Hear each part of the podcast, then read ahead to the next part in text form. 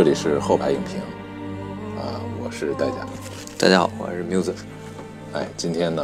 我们给大家说一部电影，这个电影呢是《慕尼黑》，想必很多人都看过这个电影。这个电影的拍摄时间是二零零五年的，然后片长呢是一百六十四分钟，导演当然就是大名鼎鼎的史史蒂夫·斯皮尔伯格。啊，主演呢是艾瑞克·巴纳、丹尼尔·克雷格、塞伦·西德和马修·卡索维茨。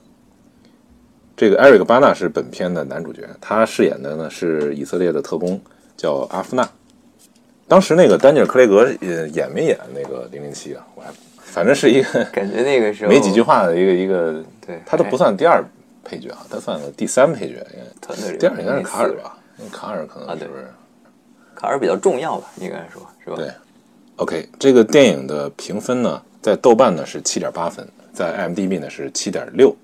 然后在 Metacritic 比较专业的一个评分网站呢是七十四七十四。可以看到这个片子啊，评分不算特别的高啊，但是呢，也是平均水平之上啊。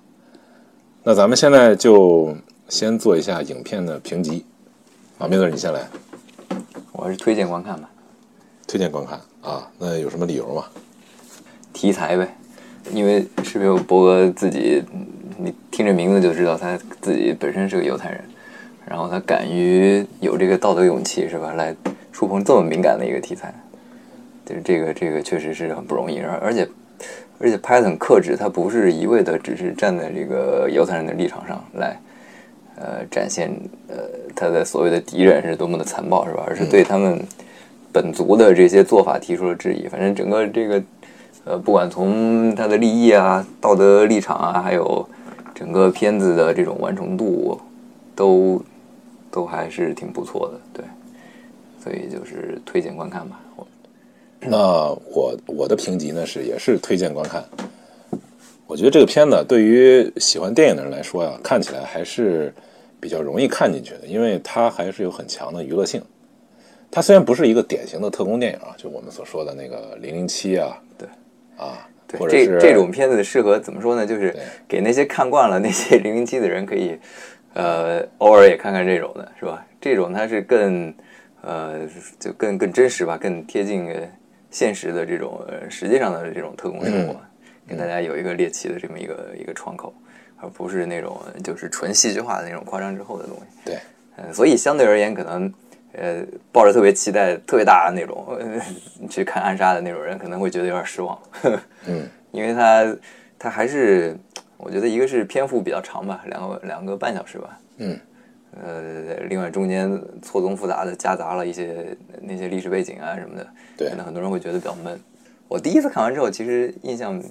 不是特别深啊。因为这个片子它这个整个取景吧，好像都是室内景观吧，都是城市之内的，是吧？它没有太多的这个自然风光，包，括不像那个零零七是吧？每到一个地儿，先哎大全景，把整个城市特漂亮给你展示对。，或者它这个特工所使用的武器呢，就是最一般、最普通的武器啊、唯一有创意的就是炸弹，是吧？他们自己所使用的武器就是最然后他们自行车馆儿那那个啊，对，那个自行车馆那个也不错，嗯啊，除此之外就没有太多的这个飙车呀，或者是这个开战斗机啊，这这这都没有。他把那个传统的那种间谍片的那些，呃，比较浪漫主义的那种情节啊，都给抹除了，基本上。我觉得斯皮尔伯格在这个电影的拍摄手法是一个应该是非常经典的啊，算是非常经典的，很成熟啊。但是我个人认为啊，这个电影后半部分有点冗长，这个节奏就是从呃卡尔死后，那那个节奏啊就有点不太利索，有点拖泥带水。同样呢，就是这个表演，我觉得这个埃里克巴纳整体来讲发挥的很不错，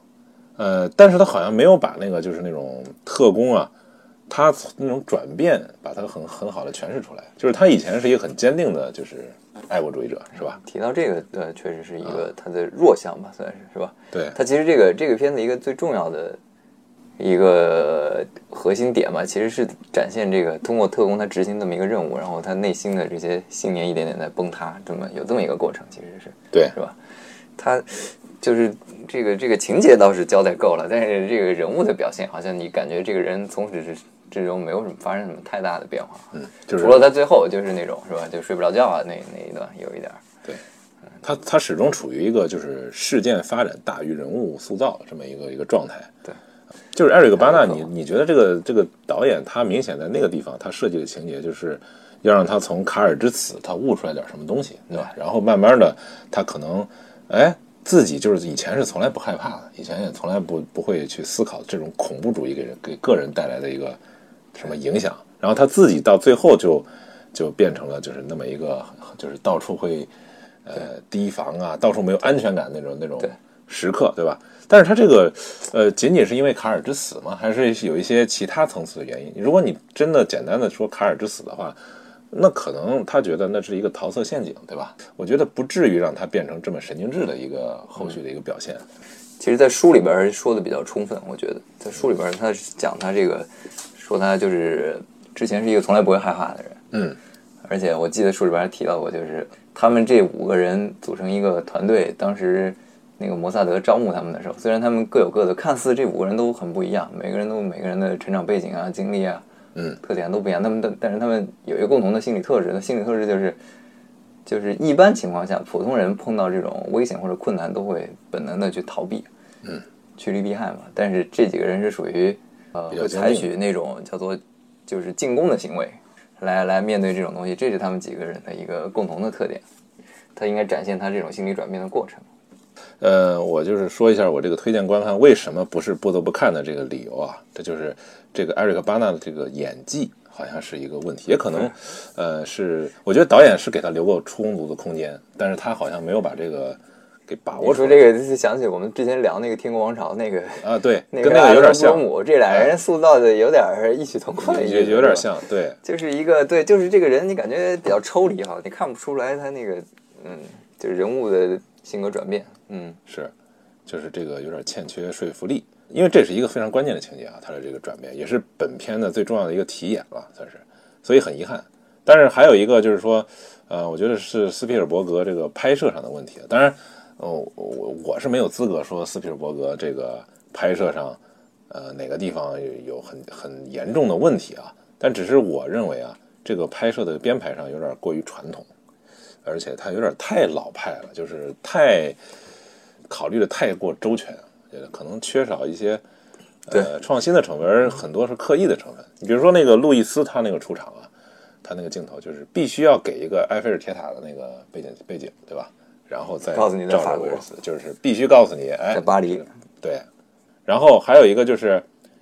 呃要求他保留所有票据的那个加利西亚那个会计，对吧？他那个桌子上摆满了各种各样那个图章，然后还给了一个近景的那个图章的那个表现，就是他为了表现这种官僚主义，是吧？这种繁文缛节，好像有点太过刻意。你这个怎么可能说一个人面前有那么多图章呢？我是难以想象哈。这个也许他们那个做做情报的嘛，呃做特工的可能需要不同的。对我我这这这让我有点出戏，就是看到这个有这有点好像有点后现代主义这种这种感觉啊。然后他最后呢，就为了可能是为了转场啊，他转场的时候他使劲摔了一下那本书，你记不记得？然后那个书上那个呃纸屑都飞飞扬起来，然后紧跟一个镜头就是他们两个在海边走嘛啊啊，然后就是又飞了一些纸屑啊啊他是为了那个衔接那个场景，但是好像没有理由他摔那本书，把那个书上纸条又都摔出来，对吧？他好不容易哎分类好的那种。他就是 强调强调一定要有发表。呃，对，这就是这个好像没有给足充分的理由，让人感觉有点有点生硬，嗯，这过于直接。当然除此之外呢，呃，我们后边可以说到啊，他这个整个电影是非常工整的，而且是这个这个电影感是很强的啊。我提一个我我自己不太喜欢的，就是嗯他就是最后那一幕，其实是已经到最后了。他相当于把前面这个慕尼黑惨案把它切成了好几段，大概是三三四段吧。嗯嗯，就是阿拉伯人怎么冲到那个奥运村，怎么最后杀害了那几个以色列运动员。嗯，最后那个阿夫纳他已经就是相当于任务结束，他回到美国了，然后跟他老婆一起生活，跟他老婆做爱的有一场戏，因为就这一段感觉太生硬了。我操，为什么是做爱的时候脑子里出现最后这个这个阿拉伯人把把自己同胞给杀了？对这段就是你这个问题我也想过，你感觉、就是感觉我我知道大概他想说什么是吧？嗯就是制造生命嘛，或者是杀戮生命啊这种生死，但是你感觉感觉还是生硬。我觉得这个问题就是说明这个斯皮尔伯格啊，他在考了讨论整个电影他想讨论什么的时候，他没有想清楚，就在那个时刻没有想清楚。因为你想想这个闪回的片段，它其实可以安插在任何他之前的那个场景，他为什么非要安插到他已经放弃了任务，回到纽约，对吧？他这种复仇行动行动的意义上，他产生了质疑之后，他才回想起来这个以色列运动员被那么残酷的这个杀戮就，有点混乱，你因为接完这段之后，应该是你一个反接思的过程。去复仇呗，是吧？是吧？你是因为他们死的那么惨，是吧？你看最后对，我觉得这就是一个错置，就是说嗯他收尾的时候那个情境跟他这段接的就是不匹配，他应该是呃沿着那个就是他质疑以色列情报机关是吧？那个思路他去对呃顺着进行下一个镜头，但是他这儿我不知道导演是什么意思啊，他有可能他是要给以色列这个行动找点合法性，还是什么意思？嗯反正最后最后最后对找不回来嘛，因为他是最后的最惨的那段嘛，对是吧？但是就让人很混乱。他这个这个交代的这个意思，这个整个电影讨论讨论这个深层次这个主题就有点混乱。最后，行，我们可以那个简单回顾一下这个影片的经典场景啊。你觉得有哪些经典场景？你觉得值得一说？印象比较深的啊，一个是就是他们那个决策的时候，就是梅尔夫人把他们开会嘛，刚开始是嗯，如果如果你们不想跟这个世界呃把呃跟我们一起分享，那好，那我们我们也不这么做。然后他还问旁边那个人，这是合法的对吧？法法律应该保护这种恶棍吗？这种恐怖分子？其实其实这段你都看出来，他怎么说呢？他他其实还是有有纠结的，是吧？因为据我了解啊，他以色列以前他们是会避免把自己跟阿拉伯人就是怎么说降低到同样是恐怖分子的这个层级去，嗯是吧？他他还是奉行一些比较克制的行为，他有一些文明的底线吧，他不会去突破。他比如说，他不会去伤及无辜啊，因为你恐怖分子，你就是相当于就是杀杀无辜老百姓嘛，是吧？而且以色列他自己他是一个没有死刑的国家，他这个东西即使他把抓过来，他那些恐怖分子和间谍，他也很难通过法律程序把他处死。我觉得这个是不是也是促促使这个他们那个梅厄夫人最后决定在国外把那些人给杀了，一个一个杀了。他最后说了一句：“我们不能太文明，是吧？呃，有文明手段就会吃亏，文明总是打不过野蛮，是吧？”说了，然后说了，每个文明都有对自己道德和价值观做出妥协和让步，其实就是给自己政治家嘛，通过辞令让自己的行为合理化。我觉得还是一种堕落吧，一种退化，嗯？但是他这个他这个决策也是有他的有他的必然性吧，也有他的这个痛苦的过程。对这个这个场景，我想说一下，这个就是那个施皮尔伯格的那个拍摄的那种那种手法啊。斯皮尔伯格在这个场景中，他展现了一个导演非常高超的一个技巧，就是梅厄夫人在地下室开会，是吧？决定复仇。他这个镜头首先是跟了一个用一个跟拍追踪一个文件夹，那文件夹实际上后来我们知道它是装了十一个那个恐怖分子那个照片啊照片，传递给了一个官员，啊，就这个文件他放下来一刹那，就梅厄夫人就出现在那个文件夹的后面，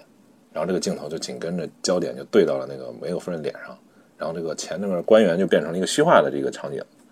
还有远处的那个铁窗后面的那个保安，就构成了整个人物空间，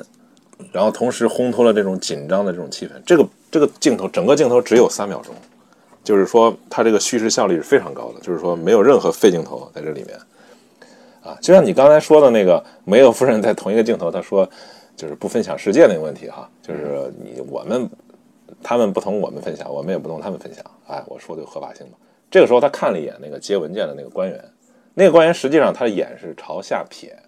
很明显他有所保留，对吧？他对啊他他在逃避这个没有夫人的这个这个玩意儿，他他问这是合法的吗？这这你要正正经来说是不合法，不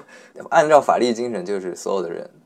都应该得到保护。那个人就是不管什么恶棍还是对恐怖分子，是吧？那个人一看他是一个文职官员，他看着就像。然后这个镜头紧跟着就转到了一个三人的一个群像，就是三位，哎，一看就是穿军装的这个军事官员。然后近景那个官员就长得特别凶悍，就那个长得跟那个老鹰一样那种那个人，他在盯着某个人看。后来我们就知道他就是盯着那个朝下看的那个官员，稍远的一个穿军服的人，同样是他是在斜视同一个位置。哎，然后梅厄夫人说啊，他这里边提到一个重要原因，就是说这个世界根本不在乎啊，我们都死了那么多运动员，这个奥运会居然还在继续进行。这个这个其实我觉得也，反正 看你怎么去解读了。我当时第一次看，我觉得其实也挺模模棱两可的。我觉得不不知道该怎么，就从以色列人来看啊，这个我们运动员都被杀了，你们居然还还继续继续比赛，这但是你从你从一个第三方的角度来看，那那我们不能被恐怖分子吓倒呀，对吧？那那那他一炸，我们就我们就结束，那这算什么事儿？我不给他屈服了吗？这是。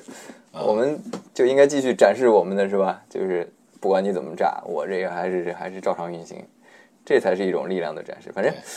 但这个斯皮尔伯格在这个这这这几组镜头中，他其实也交代了内阁其实有强烈的争论，对吧？然后因为有一个文职人员就就紧接着就说，我们已经做出了回应，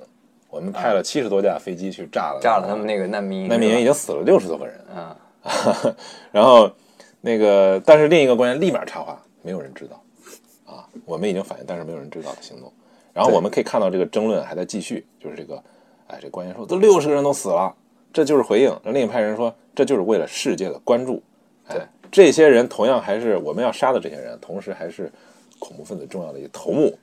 对，这是这是从从公关上讲也是一个，所以他们这个对他们他们这个复仇不光是这个人命对人命的复仇，嗯，而且是这个世界的关注力，对对对，在媒介层面的这种对等是吧？你在众目睽睽之下，你在全世界都关注的目光之下杀了我的人，我一定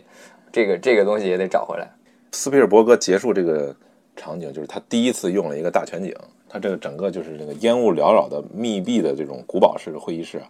梅厄夫人在最近处，然后他就一起身，所有人都跟着他起来啊，就展现这个梅厄夫人的这个权势。他就说：“都由我负责啊，对这个这个事儿都由我负责。”这个这个也挺也挺震撼啊。对，当然你说的那个问题啊，其实我也持强烈的保留意见。他就是梅厄夫人最后的那句话，就是每个文明都要学会对自己的价值观商讨进行妥协。这个东西我是不认同的。我我觉得，呃，如果说以色列人他们坚持自己价值观的话，这可能。在这种价值观的坚持是区别于他们本质上区别于这个恐怖分子的唯一的这么一个重要的一个区别，对吧？对。如果说你采用这种行为，呃，你你你放弃了法律，放弃了文明，然后你要哎寻求更多的公关行为，是吧？为寻求更多的这个大家的关注，认为这个以色列人不能白死，血不能白流，那你跟恐怖分子没什么区别啊！恐怖分子他之所以袭击欧洲的那些，对吧？那些人。他这不就是想博得一个那个对一个更大的这个世界的关注嘛？否则他为什么不在以色列杀人呢？这个一种扭曲的关注实际上是对，没错。我我觉得我当时看这个，我当时就在想这些，因为那个片子里中间有一段，他那个电视台采访那个阿拉伯恐怖分子，嗯，你认为慕尼黑给你带来了什么？嗯，记不记得那个人说啊，我让全世界听到了我们的声音。嗯，其实我当时就想，这个这个回答其实挺有意思。那那巴勒斯坦人。他们还是生活在水深火热中，是吧？他没地儿，他到处流浪，或者是让全世界能看到我们的这个痛苦，这样我们痛苦看上去会减轻一点。其实解决不了真正的问题，这真正的问题不是你靠吸引眼球才能解决的。他还有一个问题就是说，他说我世界第一次听到了巴勒斯坦人的声音。那你这个声音是什么声音呢？你是残害无辜的这种声音呢？别人会对这个感情会很复杂，对吧？他他甚至觉得这种声音都比没有声音要强。嗯，行，下面我们再说的一个就是说，影片中最经典的镜头就是这个阿夫纳和团队啊使用电话爆炸啊装置去刺杀巴勒斯坦恐怖恐怖分子这个组织者这个片段，这段其实拍的非常精彩。我觉得，呃，首先是他突出了一种动作感。就是整个那个就是电话暗杀那个那段，他那个剪切特别快，是吧？对，灵敏。对他那个第一个镜头就让人很印象很深刻，就是说他刚开始是远处那个焦点落在那个电话亭的那个卡尔，就是他要去打电话啊。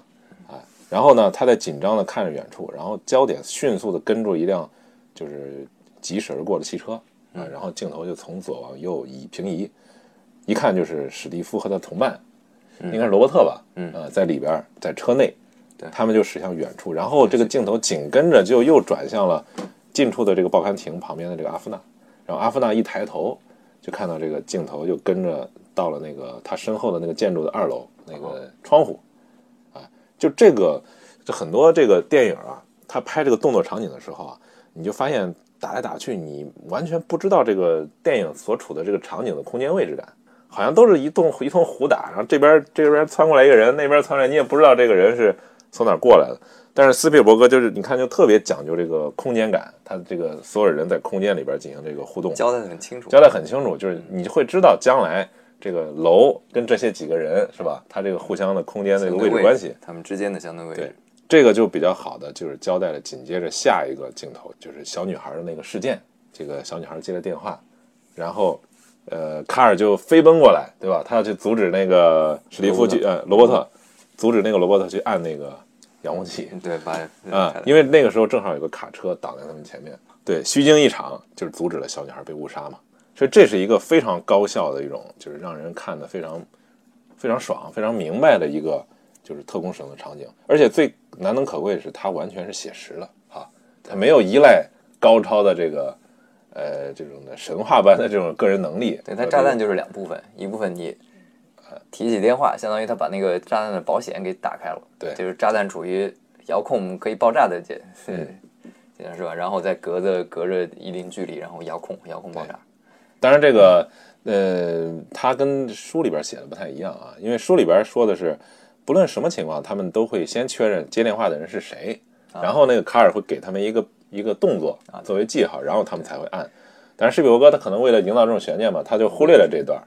嗯啊就是有很多意外，他就告诉你这个执行过程中不会那么一帆一帆风顺。对还有一个我觉得值得一说的啊，最后一个片段就是那个，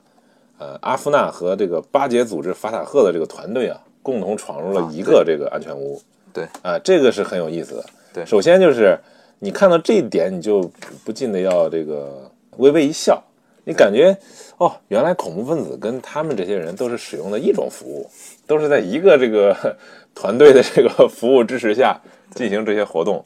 最重要的就是本片这个阿里他和这个阿夫纳这个在楼梯上的对话，咱们可以复述一下。他说，阿拉伯国家最终会统一起来反对以色列。然后阿夫纳说：“你这是你的幻想啊，你不能改变这个以色列已经存在的这么一个事实。嗯啊，你们都在难民营里，这就是现实。”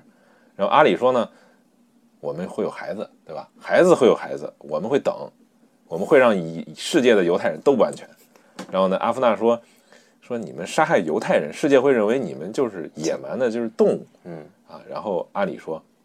这样的话，世界就会想知道为是什么原因把我们变成了动物。然后阿夫纳说，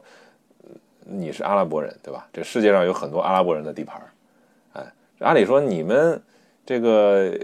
德国人，他认为这个阿夫纳是德国人啊。当时他说你们啊，德国人对这个以色列人太软弱了，这个你们给我们巴勒斯坦人钱对吧？但是同时你们对希特勒的所作所为呢又有负疚感。说以色列人他们就是恰恰利用了你们这个负疚感。我父亲没有毒杀任何犹太人的，这言下之意是我们巴勒斯坦人为什么要哎为你们犹太人的这个血债去去，对吧？去偿还呢？对啊，要偿还也是你们欧洲人呢，也是你们德国人，对吧？所以这又是一个循环，我觉得是吧？对，所以他们要在欧洲搞这个爆炸，对 对欧洲，对炸死好多无辜人，我还搞了好多劫机啊，这是欧洲人的犯下的错误。对然后对，然后阿夫阿夫纳说这个你们这就是太不现实了。然后阿里就说，那你们犹太人复国啊，你们花了多长时间？德德意志统一建国花了多长时间？我们等一百年拿回我们的土地没问题，我们等。说你们这些人啊，他认为这个当时他认为阿夫纳的团队是埃塔，是那个巴斯克分离组织和那个其他的那些欧洲其他的那些德国他们不是对好几个，每个人红色红红色红色对对红色军团是吧？红色军的，反正就是一些边缘组织。对啊，他们说，哎，你看我们假装好像跟你们是同一战线的，其实我们根本不在乎，因为你们都有都有家啊，我们没有家，我们想要一个国家，然后家就是一切，对吧？然后这个对话就结束了。这个整个影片的这个对话，实际上它就是斯皮尔伯格对这个整个巴以问题的这么一个，对呃仇恨，他这个进行了一些解剖。一方面，他就是提出来一个问题，就是以色列人的这个二战受到的伤害，包括以色列复国运动的这么一个最终的一个动机，是吧？他是否一定要建立在让巴勒斯坦的阿拉伯人牺牲的这个利益牺牲的这个基础上，哎，来进行他们的复国主义？有一个呃，就是叫叫萨义德一个特别著名的一个学者，他们把巴勒斯坦人叫做受害者的受害者。啊，对，确实就是本来是 欧洲人破坏犹太人，犹太人，然后英国人给那儿划了一块地儿，就就本来就是对阿拉伯人不公平，是吧？你这么一想，就是很它是应该是从十七世纪、十九世纪开始的这个反犹浪潮，对。啊，当时就就已经有这犹太人回到这个呃巴勒斯坦地区，但是你说那个就是从一九一七年那个贝尔福宣言之后啊，就大量的这大批个量的啊大批量的回去了，可以稍微扯一点历史啊，因为在那之前，犹太人是到处被 被排挤、被迫害，但是其实当时还是奥斯曼土耳其帝国，那时候他们还帮助过犹太人。就是奥斯曼好像是承认犹太人在当地的存在，是吧？对对对，因为一四九二年，西班牙就搞过一次类似于希特勒迫害犹太人的那种运动。嗯，当时大量的犹太人其实是在就是伊比利亚半岛，就要求他们要么就皈依这个基督教，要么你就把财产留下来，要么就被杀了。嗯，所以就导致这些犹太人都跑了，就是逃到北方，就去了那个德国啊，或者是中东欧那边。在西班牙迫害犹太人的时候，当时奥斯曼土耳其伸出了援手，所以很多犹太人就去了中东，然后。对，就去了嘛，因为哪哪要他们？奥斯曼他觉得这些人哎有有手艺，有的要不就是有有钱嘛，他需要他们过来，就繁荣起来嘛，把这经济搞起来。然后你想在在这个奥斯曼土耳其的这个占领之下吧，他们其实完全是就是阿拉伯人跟犹太人是和平共处吧，因为他们都遵守奥斯曼帝国的法律，在政治上也是平等的。一次世界大战完完了之后，奥斯曼帝国不存在了，他们变成那个英国的托管地。这个时候，在这个地方的犹太人跟阿拉伯人都意识到，你这个他托管是要结束的嘛，英国可能有一天就要就要撂挑子了。他们每一个民族都有可能建立自己的独立国家，然后不管是谁组建国家，那对方都是是吧？要置于自己的统治之下，就是这种零和游戏就开始了。所以到一九四七年英国准备离开的时候，已经开始进入那种断断续续的战争状态了。他好像那个一九二一年、二二年还发生过一起动乱、骚乱、大骚乱，就是那个针对双方的这个种族种族仇杀啊。然后你说的这应该是因为二战希特勒对犹太人做了那样的事儿之后，对吧？然后就大量的，他就整接受大量的犹太难民。对，加速了以色列国的这个建立。这时候以色列境内那些阿拉伯富人就大量逃到那些阿拉伯国家去了。对人越来越多，但是附近的附近的阿拉伯国家就开始也也不欢迎他们，就是他觉得人太多了，就开始限制。以色列这时候他们就想建国嘛，他们建国，但是当时阿拉伯人还占多数在他们国内。他如果想要改变这个人口结构，他就是 采取了一种驱逐阿拉伯人的这种做法。当时，嗯，我我不知道是不是有预谋的，反正时间顺序就是这样。他宣布建国，然后周围那几个国家，埃及啊，这马上开始入侵，就要把这国家给灭了。这时候战争也给了这个驱逐的借口，然后他们军队有条不紊的就把那些境内的平民全都赶走了。到那个战争结束的时候，百分之八十的阿拉伯人 都被都被赶走了。但是呢，也反过来也要说，在以色列他在赶走阿拉伯同时，赶走阿拉伯人同时，也接受了大量的他的犹太难民，三十万中东犹太人，因为那时候已经恶化了嘛，两边已经开始相互仇杀了。就是之前在光光光是在伊拉克一个国家就有十万犹太难民，当时那些人都是都生活的很好啊，在当地，在中东那些国家、是吧，在阿拉伯地区都是，这时候已经开始这种，他们就没办法了，就只能往以色列跑。这时候，这时候我觉得在接收难民这个事儿上，这两个国家的做法就完全不一样。你看阿拉伯虽然那么多国家，但是对对巴勒斯坦人，哎，还是就是哎呦各种嫌弃啊，这个以色列就是你来吧，我你来多少人我都我都要。而且而且难民进入之后，反正以色列政府可能也就是嗯比较高效吧，很快把这些人给安置了。当地还有组织这些捐钱啊，没钱的就就劳动呗，这慢慢的就走上了正轨，这国家就走向繁荣。但是巴勒斯坦那些人就变成了一个烂摊子，嗯，阿拉伯世界都不愿意接受。我看有的分享，他就是认为他们需要利用这些巴勒斯坦难民来制衡以色列，他们不想把他们给安置了。嗯，你那些国家其实都很有钱，阿拉伯好多国家他他花大钱买武器啊来对付以色列，但是他们不愿意把这个钱花在难民身上，他需要这些人里面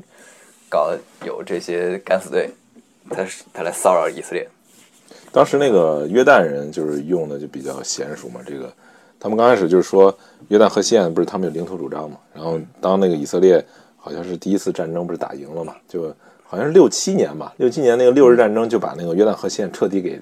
给占领了。嗯，然后很大量的这个巴勒斯坦人都逃到了约旦，然后约旦就说你们都是约旦公民，就是宣布了。啊，对，但是就是说，就是实际上是在支持他们去反攻这个约旦河西岸，达到他自己的目的，啊，把他们当成棋子使。对，把他们当人质，所以挺惨的啊。其实你看这个阿里他这说的这番话呀，他说的这些理由，实际上都是我觉得都可以用在以色列人本本身身上，对对吧？家就是一切，我们就像有个国家一模一样。啊，我们一百年我们不在乎，我们等。但是，对，但是不同的是他们的归因不同，你发现没有？是吧？我我其实看到他这个逻辑，我就想到有很多人其实把，比如说把自己生活不如意归结为自己的这个出身、家庭，或者自己成长中遭受的一些不公，是吧？嗯，这个历史的不公，你不能去否认它，这就是我们前面说的，它确实有很多对他不公平的地方，是吧？同时，我们其实也能看到生活中有好多这些遭遇不幸童年的人，但是他成年之后，他并没有沉溺在这个过去，而是他自己，他慢慢的成长为一个有有能力、有担当的成人。嗯，你这个这个巴勒斯坦人，他就把希望寄托在所谓这些啊，其世界上其他人的同情和帮助上，这有点像，我觉得就是心理还没有真正成熟的一个人，有点像，是吧？他他需要依靠他人的怜悯来生活的。就是咱们换句话说，就是以色列当时建国的时候，他们没有太多的使用就是国际恐怖主义这种手段，对吧？去各地爆破，去逼着其他国家一定要帮他去建国。他是自力更生嘛，这个以色列刚开始的时候，他嗯，就是那个贝尔福宣言之前，他是有大量的这个以色列复国主义的那些，就是跟宗教一样这种有信仰的人，他去购买当地土地，或者是去当地开荒，是吧？他已经形成了这么一个在当地的存在。然后在这个情况下，他们可能在欧洲各国的一些这有有些经济实力的或者有政治地位的这些人，是吧？帮他们他们来来帮他们来完成这个他们这个复国事业。所以这个跟呃巴勒斯坦人目前的这个阶段好像不是太一样。这也可能是因为巴勒斯坦这个整个国家发展水平，包括这个整个族群的这个发展水平，还处在一个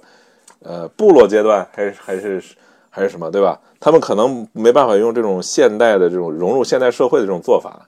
你感觉他们就是简单粗暴吗？那些那些人还幻想着要把以色列人全推到海里去。对，呃，这个片子这个末尾啊，这个刺杀小分队啊，他们这个成员的这些个结局，包括阿夫纳本人他的一种转变，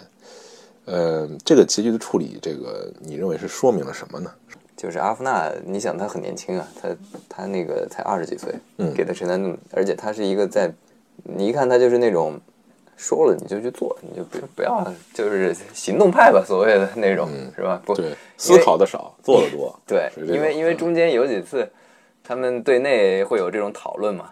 那卡尔问他说：“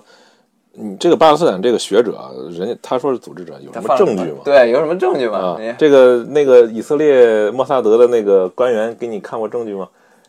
他当时的反应就是，哎呀，你这 就是他，我相信这个故事。对我相信，你你他这我们就是要去做这个故事，难道你不相信吗？你不相信的话，你在这儿干嘛？啊，他就是这么一个一个一个态度啊，所以看然后，然后最后的时候，嗯他跟那个摩特德那个那个头子对峙的时候，他还管他要证据，对记得？你有证据吗？我们杀这些人有没有证据？我们杀这些人到底是不是慕尼黑这个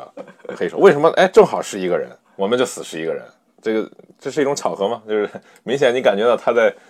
质疑整个这个名单背后的这个逻辑。他中间还有就表现他那种、呃恐惧嘛，是吧？他前面就是哎杀杀杀杀，特别特别顺利哦，杀了四五个人，嗯，突然好像好像出了点岔子。最开始就是我记得炸弹，那炸弹的威力特别大，差点把他自己给炸了。第四个人炸弹出错了，遥控器不管用，那个汉斯自己自己拿着那个冲进去了，哎对拿着个手榴弹把他给对打死了。他中间还有一个很关键的问题，就是对于是否误伤那个无辜者，他们产生了一个争论，对吧？然后那个因为那个罗伯特，哎，不是那个斯蒂夫，他就认为，那恐怖分子根本不管你是不是这个，对呃，是不是这个无辜者，对吧？他们杀的就是无辜者。那我们报复的时候，我们还非要受这个制约吗？就是万一，因为我们不是有意的，对吧？首先我们不是谋杀，这是只是一个意外的一个一个伤害，我们不能束束手束脚，对吧？但当时你可以看到这个呃，他们的成员大多数意见还是说不能要啊，不要误杀这些。那个那个他给他交代任务的时候，应该也说了，是吧？如果如果他和他夫人一起走，那就再等下一次；如果他跟他司机一起出现，那就下一次。我不管你是第几次看见他，对就是要精确谋杀，对，要把这个损失降到最低。然后然后出了这么几次事儿之后，他好像有有所反思，突然就意识到，哎，我这杀那些人那么顺利我，那么简单，我我就要几个名字，告诉我在哪儿，那那他们是不是也可以这样杀我？对对，他他意识到这个问题之后，他开始有点儿有点儿害怕了，是就是而且他们当时很依赖的那个情报组织嘛，就那个对法国当年那个啊，当年抵抗那个纳粹的那个法国游击队的那个那个抵抗组织，他们运营的这个情报集团，呃，他们就是要那个名字，他们也知道恐怖分子在同使用同样的网络，他怎么能保证我们的信息不被他们转手去卖给恐怖分子呢？对吧？对，他会产生这么一个一个呃细思极恐的这么一个事儿。非常非常恐怖。我其嗯实觉得他这个片子里表现就是这个法国人，你说那个那个他们那个集团哈，嗯，就是完全是一样，他就是两边做生意，我觉得是吧？嗯，卡尔死了，他就是那个路易斯就说他他们通过暗杀告诉阿夫纳，你应该停手了，嗯，是吧？有，而且他还有阿夫纳的照片，他也在被人跟踪，嗯，就是还好呢，他们属于一个是可能出手比较大方吧，嗯，给的钱比较多，他这个，然后那个他跟那个他那个路易斯的爸爸，好像他爸爸还比较喜欢他，比较信任他。有这有一点点这种私人交情，这是完全建立在这个东西就太随机了，是吧？我喜欢谁不喜欢谁，我决定帮谁不帮谁。但是这一点点的这种交情，就还算是帮了他们很大的忙吧。然后路易斯，我还记得他这个片子里没说啊，那个那个小说里好像提到过，他他觉得这个世界不可能被治理好，他除非现存的机构全被抹去，变成一张白板。所以只要有人帮忙在摧毁现在的结构，他就在帮人类社会的忙。你想，他这个完全是一个就是对无政府主义嘛。所以他这个集团赞赞成世界上每一项事业，不管是什么主义还是某种教堂啊什么的，嗯啊，全套的服务，安全屋、交通、食品、衣服、武器、证件，以及事后的这个尸体处理尸体处理，啊，还监视。对，阿夫纳觉得他们的服务比他以前那些摩萨德的联络员，还有什么阿拉伯线人都对，都可靠，都老练啊是，而他们就是全部全部都依靠当地人解决。书里提到一个很有意思，他们发现一个事儿，就是他们发现有些人是为了一点小钱，什么事儿都愿意干，嗯，几乎每一个人都愿意做一点事情。你就发动每一个普通人做一点小恶，那那就就可以杀人啊，就可以不留痕迹。这我我觉得这个他们这个组织是让人大开眼界，是吧？他这个电影里边好像跟那个书里边说的不太一样，就是，呃，他把这个路易和阿夫纳做的更对立了一点，对吧？啊因为书里边好像没有任何明显的那种冲突，他就是，嗯，可能也说过，就是说我们不愿意跟政府打交道，对吧？你最好不要是不要把我们这信息用作这个政府的这事儿上，嗯、但我估计他们后来应该也知道了，对大概也知道了。对，一个是我操，给钱太多了，这什么组织有这么雄厚的财力？另外，那他们的目标很明确嘛，全是那些巴斯坦那些那些阿拉伯恐怖分子，他们也应该也知道了。对，还有一个就是那个，好像书里边还有一点不一样，就是书里边把那个行动啊，其实反映的比电影里边更周全，它细节更多。它这个电影可能是为了篇幅的需要吧，它把它删去了简化了一下，啊、简化了。其实他们依赖这个集团，依赖那个法国集团，其实程度更深非常深。啊、包括呃，我记得那个小女孩是他们是为了确保那个小女孩和她的母亲不回到那个屋子，专门找了另一个法国夫妇，是集团找的，给他们说话啊，拖着他们，然后让他们确保他们那个对肯定不会出现。当时我我第一次看完，我看完书第一感觉就是哇，他们他们他太依赖这个集团了，这简直是完全把自己命都交出去了，呃这种方法是吧？对而且而且就那么巧合，他这他就是通过他的那个小时候在在在在法兰克福吧，呃一个一个发小，相当于是，也是极端组织的人。对对对，那个人就干一些家里就特别有钱，然后就搞一些这种事儿，嗯，给他们介绍过来，哇，就完全就是依靠这个，没有 没有再开辟任何的，挺挺奇怪的。对，而且电影里边最后那个摩萨德的那个那个接头人问他们，就是反复的问他们说：“你们这个情报组织到底是谁呀、你们情报到底线人是谁？”其实那个书里边说他从来就没有说过是法国那个路易，但好像这个里边电影里边最后他说了，他说是那个法国的一个什么什么路易，对，也但是没告诉他任何其他信息，包括联系方式啊。这个也也挺也挺神奇的哈。嗯，你作为一个摩萨德的特工，虽然你是不是明面上的摩萨德特工，但是你的上级管你要这个 现任信息的时候，你也有权拒绝。我当时也觉得，这可能是呃体现了犹太人的一种一种这个独立思考吧。我觉得他就是就是说，呃，你不是说我你说什么我都完全不去思考的去接纳，对吧？一全盘接纳，他是自己有一个判断过程。我最终哎，我认为这个线人对我很重要，不管我出于什么目的吧。书里边说是因为这个阿夫纳觉得还是自己要留一张底牌，对吧？我不能完全相信你这个摩萨德这个特工，所以他没有说，而且他不愿意把这个路易给出卖掉。出卖，对对对。我觉得对他来说，就是因为他他高度依赖路易，然后他内心的这个天平可能已经已经偏了，他他自己的命搭在路易手里，对，而且而且后来他还拒绝为这个摩萨德工作，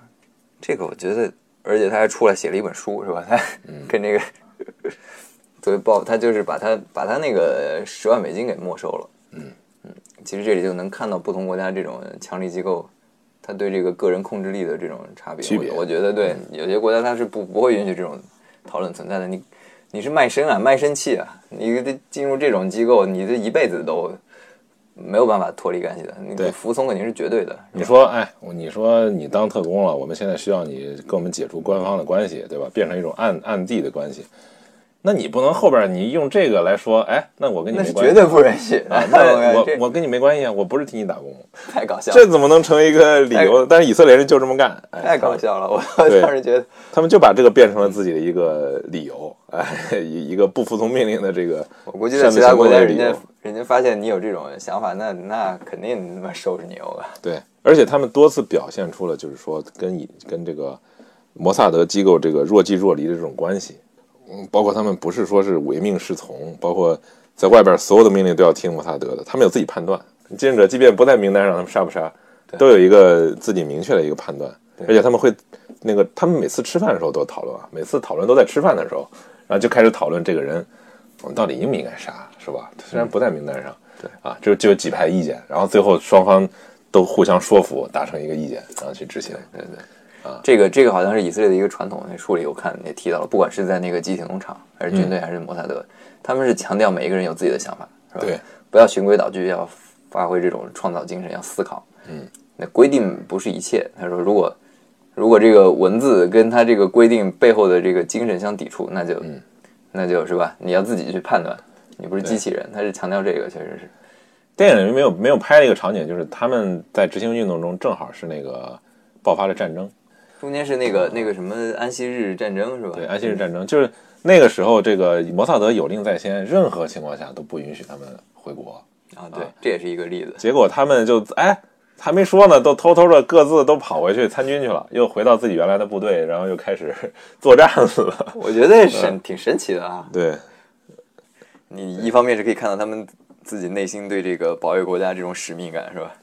这个东西是高于一切的，可能，是吧？他觉得这个也能跟摩萨德也能解释得通。我，你这都打仗了，你这还偷偷摸摸炸几个人，那没什么意思了。这对，这这这都已经我靠拉开拉开架势开干了，得赶紧回去。而且后后边是在摩萨德明令他们，就是说已经有人牺牲了嘛，什么卡尔汉斯都死了，摩萨德就是命令他们终止任务，对吧？不要再继续继续进行。可是他们啊，最终还是做了两次尝试，最起码啊要去去西班牙那个别墅，萨拉米要去暗杀那个头目，对啊，结果都失败了。然后书里对书里，我记得他那时候杀萨拉米的时候是那时候汉斯还没死，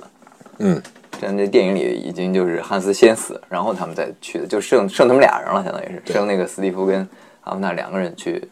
去那个别墅去去杀人。书里边是那时候还有汉斯，他们三个人去杀的，嗯，也是也类似的情节，也差不多碰到一个小男孩儿，然后，嗯，就你当时就觉得特别特别滑稽是吧？这拿一个狙击枪呢，哎，后边突然来一人，嗯，可能真实情况就是这样是吧？你后来是汉斯死了之后，他们几个还去看了他的遗孀，我记得，然后这时候就感觉彻底不行了，只有两个人了，完成不了任务了，已经。对，那时候那时候才把这个整个的才结束。从这一方面也能看出来，以色列人他在行动过程中的这种呃非常独特的这种行为方式啊，包括思考的这种方式，这也可能能够解释以色列人为什么能够特工行动能够那么成功，是吧？在世界上，包括很多事儿上他那么成功，可能跟这个都有关系。就是说，不是依赖权威啊，不是依赖上面跟你说什么，你就你就是什么。他们有个自我消化的一个过程。你就就像打仗的时候，你能想象，就是其实前方的人掌握的信息会比较多，是吧？信息不对前方了，实际上。它这个瞬息变化，你这个传导的链条越长，你就贻误时机啊。所以每个人他强调你，你要自己判断呗，是吧？强调这个主观能动性，而不是你是一个大的这种呃组织机构中的一员。当然，这个也也会出出现问题啊，就比如说他们杀那个妓女，杀那个啊呃那个女特女女女刺客，女刺对吧？客呃，这个在我看来好像就是一个个人仇杀行为，没错。对吧？但是他们他这个 他这个电影里其实就是没有，呃稍微表现了一点嘛。他其实书里说的是他们几个小组之间那种情感是非常深厚的，嗯嗯，是吧？他们几个哎都抛家弃子，怎么老婆孩子见不着，就成天就是好几年大男人都在外面一起对这种这种生死与共的，其实是战友关系吧。所以这个其实是整个这个这个事件啊它转向的一个重大的诱因，就是卡尔这个是吧？它连在一起的，卡尔之死和这个妓女之死，直接导致了他们中间呢有一个成员就直接质疑了这种行为，是吧？他们去那个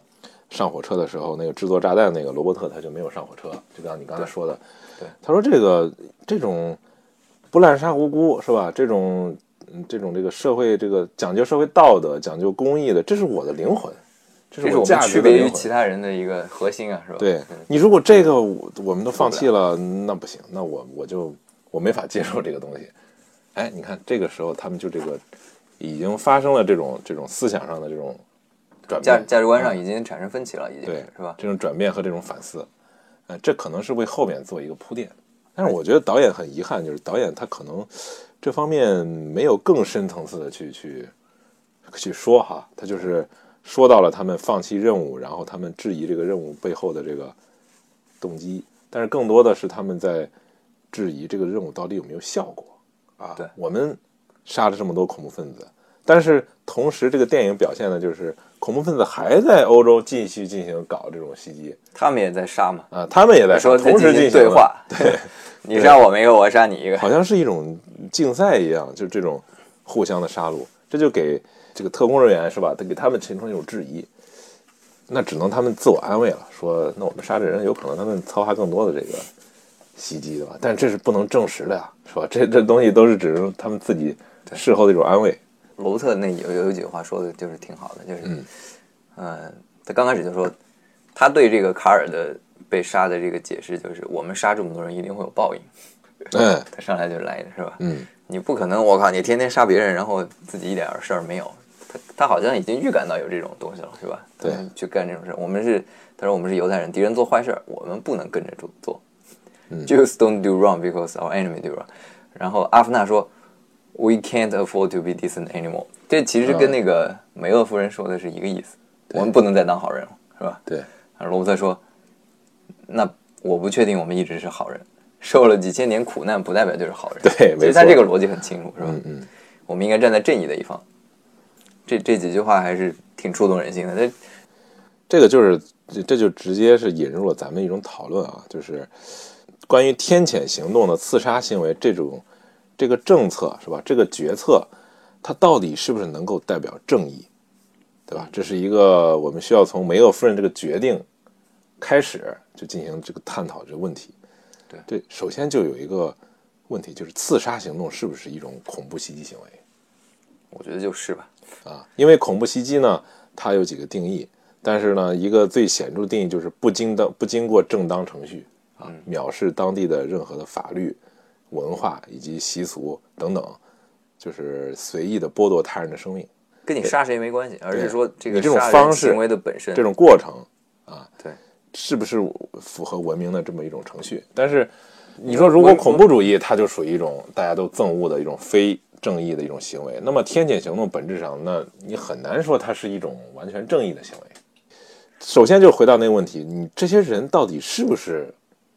黑黑九月这个负责策划他们袭击这个奥运村的这些人呢？是吧其实那个最后最后那个阿夫纳也提出了这个问题，你为什么嗯不像抓那个艾希曼一样？对啊，你搞一个你审呃你你你审判呗，你审判他呗，是吧？你艾希曼那个屠杀犹太人，你把他也抓过来。对啊，我不能相信你一个莫萨德这个高级官员一个话一句话啊，说他们是给我名单，我就也许他们确实做了很多这个，是吧？对，但你得经过一个程序让大家都明白、公开的，是吧？对，这就有问题，他就觉得你首先这个决策上可能就有问题，即便是就是说沙龙经常重复一句话，就是以色列总理沙龙，他就是典型的一种这种这个就是梅克夫人的那种观点，他说目的是手段神圣啊，就是说我的手段多么卑劣，只要我目的我认为是神圣的，那那手段那你跟着神圣那你跟那恐怖分子是一样的。其实其实这片子里，对我就包括他他母亲，这里面塑造他母亲也很有意思，嗯，是吧？对，阿夫纳他母亲，她就是一个我绝绝对绝对忠诚的那个爱国主义者。他他说了嘛，他我 whatever it took whatever it take，就不计代价，不择手段，我是这样，我们也要有完完全的目的论是吧？嗯，完全手段完全服务服务于目的。所以那那从这个意义上来讲，他们都是都是一样的。对 对对。他跟这个梅格夫人还有他妈，对，对，完全是同一类人。不过，不过他妈是确实是有一个，你不管不管怎么说嘛，你他妈形成这种这种思路，是因为他自己，他他说他在欧洲是有个特别大的家族，全家都死了，嗯。他逃到以色列来，嗯，然后他逃到以色列来的干嘛呢？他就想，他捡了一条命嘛，相当于是他回到以色列捡了一条命，他他希望能够报答这个国家，用报答用一个孩子，所以你看他俩儿子，大儿子 为摩萨德干活，二儿子是加入参军，嗯，这种感情确实是。我觉得可能是只有只有他们这种人才能那么深刻的体会吧，因为他们是对他们属于欧洲的一种漂泊者，漂泊者的话，没有人替他们发声，在他们遭受种族遭遭受这个侵害的时候呢，好像没有任何政府去替他们去对去主持这个正义啊。他们认为必须有一个国家，这一国为了这家这个国家的存在，对才能够主持关于犹太人的这种对正义的行为啊。但是书里边其实他提出了提出了另一个，就是跟这个阿夫纳的母亲有点对立的这种观点，就是说这个国家机器有可能也要戕害你这个人。对他不但说是你你可能好像是扶持起来这么一个国家，但是这个国家的目的好像有时候会违背他的这个建立的初衷。这是两代人的这种成长环境、历史处境不一样，是吧？你看他妈，他妈是呃亲眼目睹了一个国家从没有到有，从无到有建立起来，然后拯救了他的性命，相当于是从某种程度上，所以他对这个国家的感情呢深入骨髓。这种这种爱国主义，我记得在他那个书里边提到一句，就是对他母亲而言，即使离开以色列去度假，都是一种堕落，是一种罪过。嗯啊，你让他在以色列其他地方安家抚养孩子，那是那是不可思议的。嗯他可能在其他方面，她是一个无忧无虑、一个风趣幽默的女人，甚至喜欢作恶作剧。但是只要话题一转移到以色列，她生动活泼的脸马上变成了僵硬的平静，嗯，冰冷的毋庸置疑。以色列是一种启示，是一种神奇，是一种超越对与错的知识，是一种超越好恶的信任。嗯啊，这这就把这个把这个爱国主义就是上升到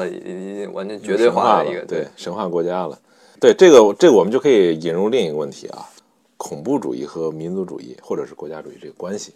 呃，我记得这个李敖说呀，说恐怖主义是弱者最后的武器，这个是不是具有合理性呢？我们就可以探讨一下，如果一个国家、一个国家或者是一个族群，它弱到没有任何武器，他是否能够滥杀无辜？我觉得还是对吧？这不是你 让哭的理由，是吧？对你把你把你的痛苦，那其实你还是在又是在传递这种仇恨，是吧？，对，你传递发生在你身上同样的事儿。对啊，这受害者的受害者的受害者，那对是吧？那这这个东西永远都永远都解决不了，他就会他就会一代一代的传递下去。对，就把这个传这个仇恨呢给给扩散了。对，我觉得刚才提，就是一个你不能把这个解决这个问题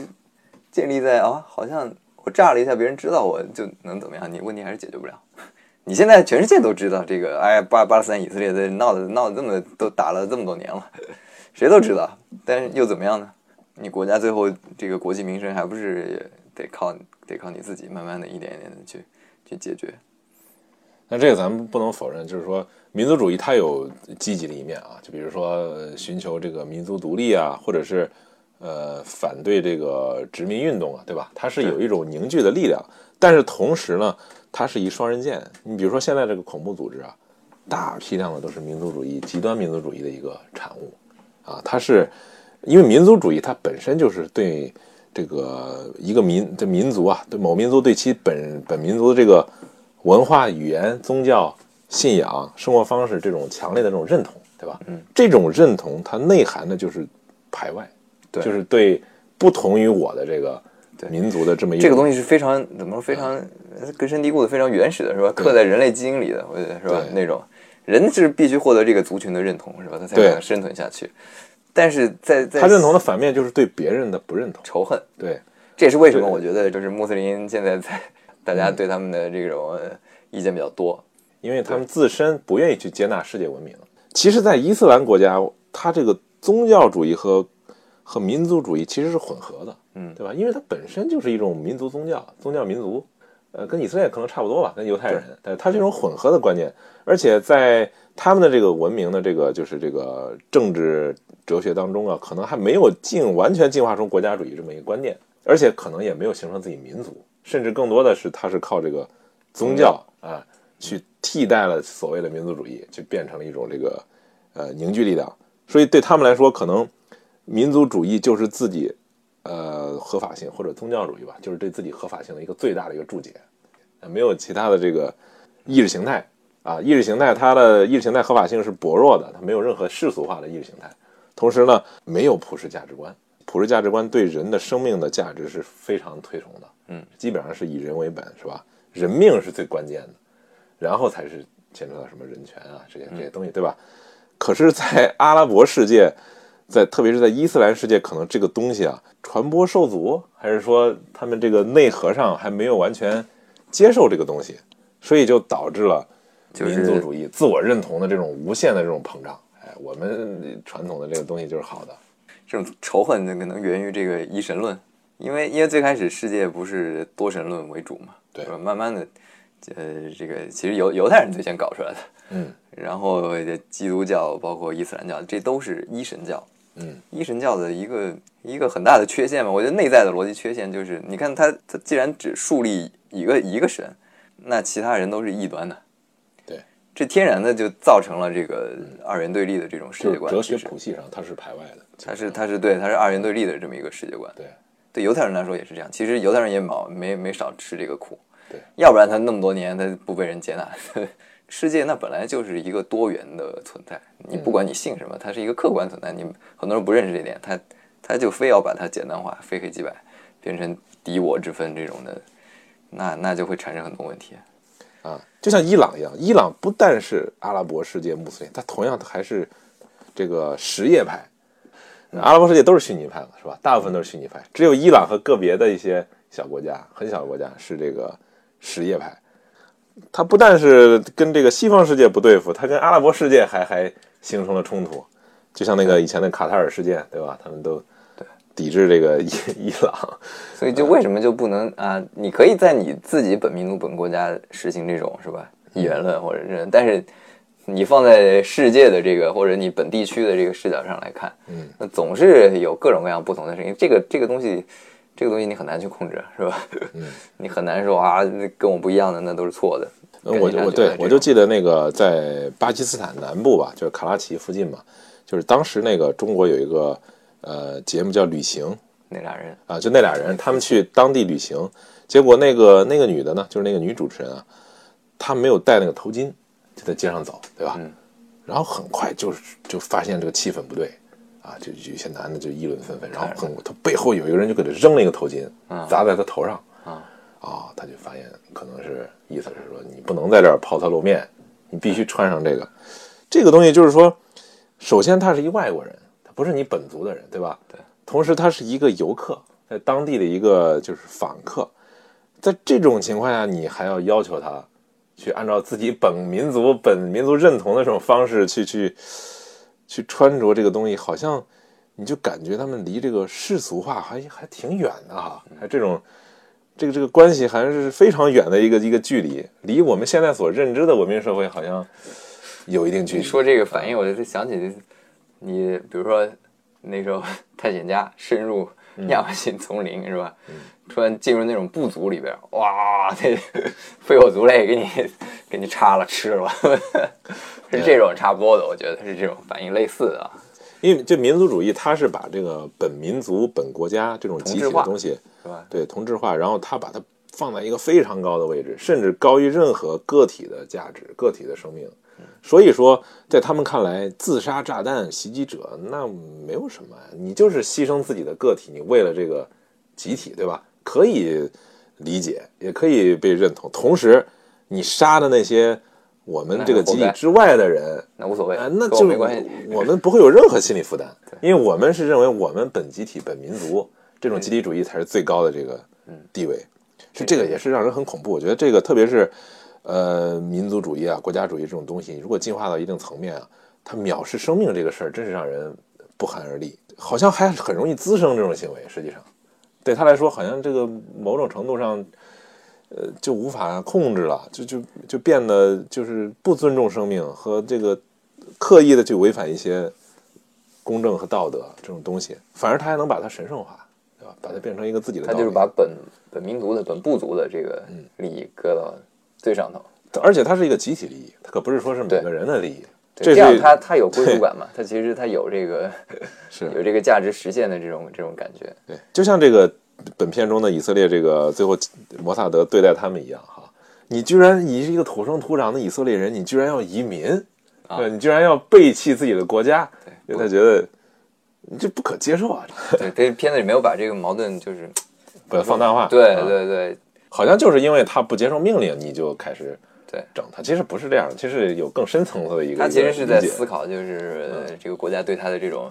对他的这种控制嘛，是吧？对，他执行这种任务对他个人的生活带来了什么？因为片子里我记得拍过几次，他对着那个厨房，是吧？他他是一个很喜欢做菜的，他他其实是很渴望回归家庭生活的这么一个人。但是国家不管你这个，就是你还要继续去你你个人生活我不管，对，那那是你自己承担的。你的孩子、你的母、你的妻子没关系，我们几个月、几周安排你见一次面就完了，就把他给绑架了，相当于他要牺牲一切去去服从这个所谓的集体意志啊。这个片子当然他没有很露骨的表现以色列人对他的这个对对他的这种报复啊，所谓的这种报复，因为这个书里边好像写了，就是说他的女儿是有张照片，对啊，然后画了几个靶心啊，对画在他女儿头上，对然后贴在他家那个门口。对啊，这个对他触就比对就就对他触动更大了，就比这个片里边的更明显。他就是因为这个事儿冲进了以色列领事馆，鱼死网破的对这种样子。是而且他中间还有一个，我记得他他开始思考这个，就是他有一次他突然意识到，好像不止只有他们一个这个暗杀小组，对吧？对那个事儿对他好像我记得书里就是对他的触动也挺大的。嗯嗯，他他他一直把自己那个，比如说，哎，走到这个梅厄夫人的房间啊，那个啊，你是以色列历史的一部分了啊。其实这种东西一直对他很重要嘛，这些东西，哎，他在脑子里在脑补啊。他跟多少人说过这种话？对对对，好多人都才进去跟他握手，他那他他跟那些前线那些蹲坑的那些炮灰没什么没什么区别，这个时候他他就只是这个他感觉自己只是这个大对政府机构棋子的一部分了，对是吧？他自己那种英雄主义的个人英雄主义的那种那种东西就其实这个对，其实这个时候就是对他的这种国家要塑造的这种，给你灌输的这种国家的热爱，这种国家主义狂热分子，包括对你英雄这种塑造，他产生了一种被利用的感觉。哎，我觉得，哎，好像我就是完全蒙在鼓里，你们这个就是 下了一盘大棋，我只是其中的完全不知情的一个一个棋子。棋子，啊，所以他产生了一种挫败感，甚至产生一种怀疑。呃，这个关于这个《天谴行动》这本书啊，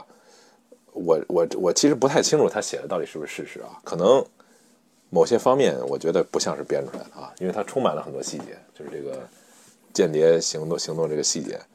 如果它真是一本这个切一个一个反映实际的书了，好像也挺合理。你看看起来哈，以色列当然官方是从来不承认这本书写的这个任何内容啊，觉得这是胡编乱造。而且以色列好像因为这个斯皮尔伯格，他就是基本上是根据这个书改的，他们还产生了一个抗议啊，说你这个抹黑抹黑摩萨德哎是吧，不尊重历史，这个你这这怎么完全根据一本小说你就开始改？说明他们自己对这个行动其实是有这个道德负担的，他觉得是吧？其实某种程度上，那当然了他，你这 直接他妈暗杀，我靠，对你这已经跟滥杀无辜这个界限都有点分不清了，有点模糊了。对。然后我们可以还可以，嗯、再讨论一下这个以暴制暴，嗯，哎，这个问题。说到这个问题，我就想说说近期在这个香港发生的这个冲击立法会的这个事件哈，嗯，遵守秩序的示威哈，这个这是一个可以被接受的一个情况。但是如果说你要采取暴力的这种手段，特别是破坏财物啊，包括类似这种手段，你要去表达自己一种就是观点，好像就是说我们那没有别的办法了，对吧？我们只能靠这个办法来来博取吸引力，那这个东西就有问题了。我觉得这个好像就有点脱离了他们示威所支持的那种价值观。这个东西，我觉得可能是跟影片类似的这种有点类似的这种苗头哈，就是觉得那也没办法了，那我们也前面都失败了，对吧？那我们只能采取这种极端的策略。嗯，除了这个香港这事儿，还有这个电影里反映的恐怖分子头目被不断的被替换，啊，是吧？他就像那个怪物一样，是吧？你砍了一啊头，它又长一个出来；砍了一头，又长一个出来。对，你杀了一个，他又长出来一个，你你你头目反而被更激进的人啊所替代。卡鲁斯里边提到那个，对啊，所以那你说这个我们这以暴制暴，这个天谴行动，它到底有啥意义？这个是吧？这也是一个反对的一个主要的一个观点，就是你不从源头上去解决这个问题啊，光在这个这个多头怪光砍他头，对吧？你不砍他要害，好像好像只是一个循环。但感觉这个人类就解决不了这个问题，是吧？阿夫纳自己他也觉得是没用的，是吧？嗯以暴制暴是没用的，武力冲突从来都解决不了问题，除非来一场像滑铁卢那样的战斗，对，一劳永逸的。他说这这句话很有意思，世界地图是用鲜血绘就的，这是一个悲惨的事实。因为这个极端组极端分子，他们这有一些呃，甚至支持这极端分子行为的人啊，他们有个重要的论点，就是说，你们是就是站着说话不腰疼。你们当年你们这个清洗印第安人对吧？你们搞那个其他那个那个战争啊什么，你都血都流完了对吧？你们已经把这个地都给占着了，把那个什么东西是吧？对，已经既成事实了。弱者不会发生，对，就是被清洗的那些人，历史上已经找不到他们是的印记。哎，然后你们现在又假呃假模假样的给我们在这儿讨论什么不能流血，不能不能这个暴力公平什么的，好像有点讽刺啊。但是我要说的就是说，这个整个世界确实是它有这么一个先后的这个问题哈，它这个历史进程当中，但是既然已经发展到了一个共存的这么一个一个信念，对吧？这个社会道德已经进化到了这个程度，那我们就不能再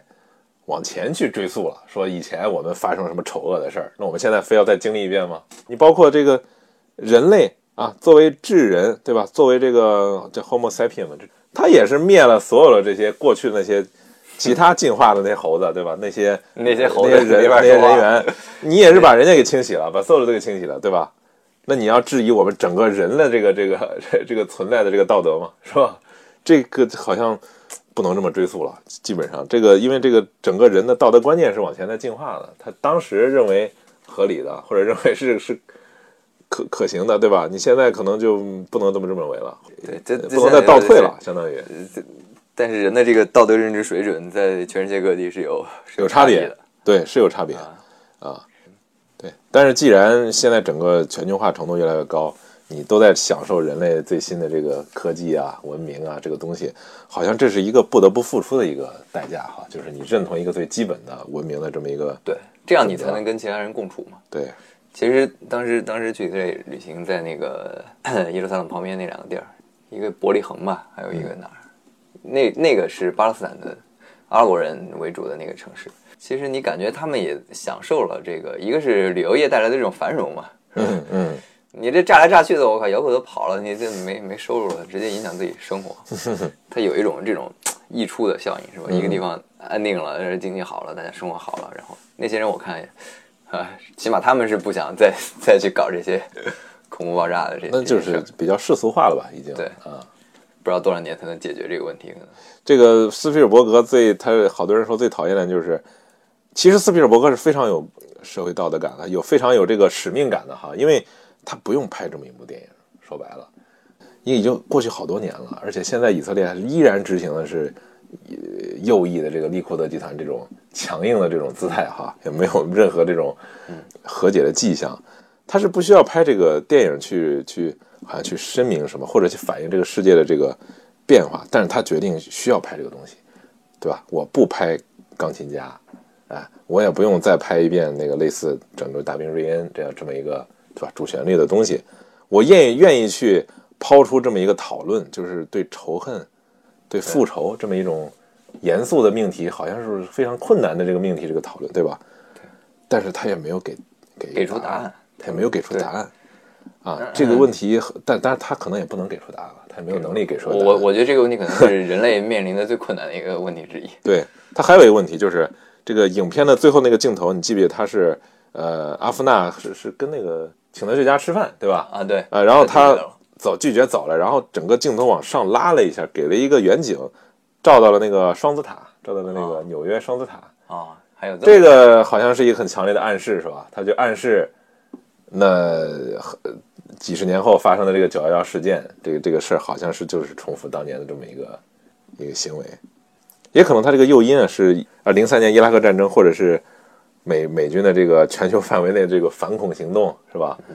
其中也有争议啊，包括水刑啊，包括虐待这个